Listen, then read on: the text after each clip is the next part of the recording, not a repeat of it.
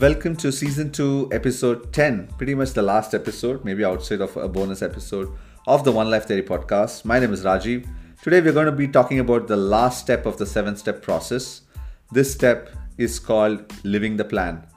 Now, what started as uh, looking at patterns from the past has now graduated through the One Life score, through potential identification, through an environment setting into actually identifying and deciding what you're going to be doing with your time, with your next one hour, with your next week, and have a lot of clarity towards making sure that whatever you're taking up in any aspect of life is something that you love, or even if you don't love it right now, there's a high chance that you will love with time, or you better love it because it's a very important thing. Now, till now, we have made sure that we have come to a point where you're at least clear on what those things could be, including taking certain tough one time decisions.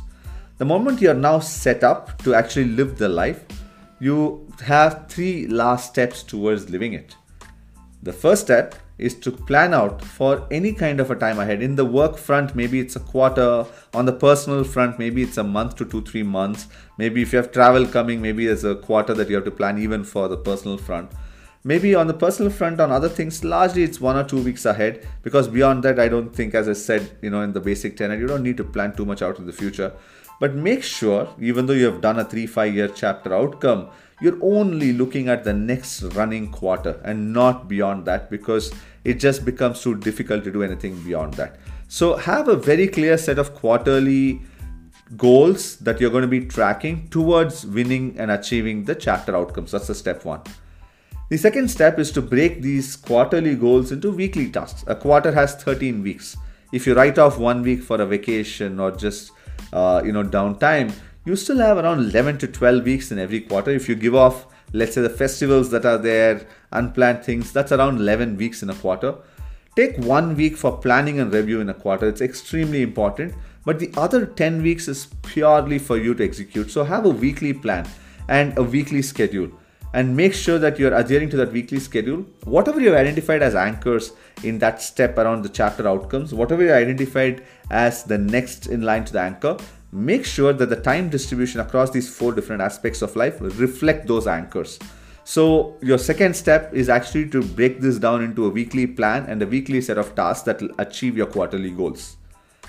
The last step on this is to live that particular moment, live that particular hour, once you have slotted what you're going to be doing this hour or next hour, you're going to be actually living it, forgetting everything. Now, there's a variety of things that can distract you everything from notifications on your phone to social media to unforeseen problems. But the idea is that you get better at managing what and how you should be doing at a particular point in time. So you're not second guessing it, you're not leaving it to chance. You're very clear by conscious choice. You want to do something that's important, that's something that you love, that's something that you want to create and make sure it could be health, it could be relationship, it could be work, it could be fun, whatever it is, you're doing and living that particular moment on what you have consciously set out to achieve. The way you'll make sure that you'll hold yourself true to all this is to look back at the week and actually as you know ensure that you have lived the life that you promised that you will live at the start of the week at the end of the quarter if the outcomes have not been reached you know that you've either failed or you're not doing enough or you're just gone off track.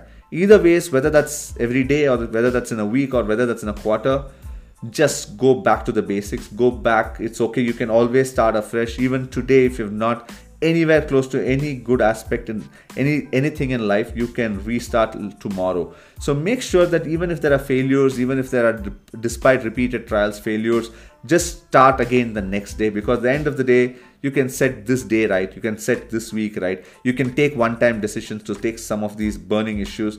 But this is your chance to live your one life and impact everyone around you not just yourself. So make sure that you follow this seven step process that's about it in terms of this season at its core. There's going to be one bonus episode on a personality assessment test, but I'll get to that maybe end of the season. I hope you had a lot of learnings across these seven aspects of the framework as well as the first two episodes. I'm going to make sure that you actually go deeper into all of this in season three of the podcast. So, see you soon.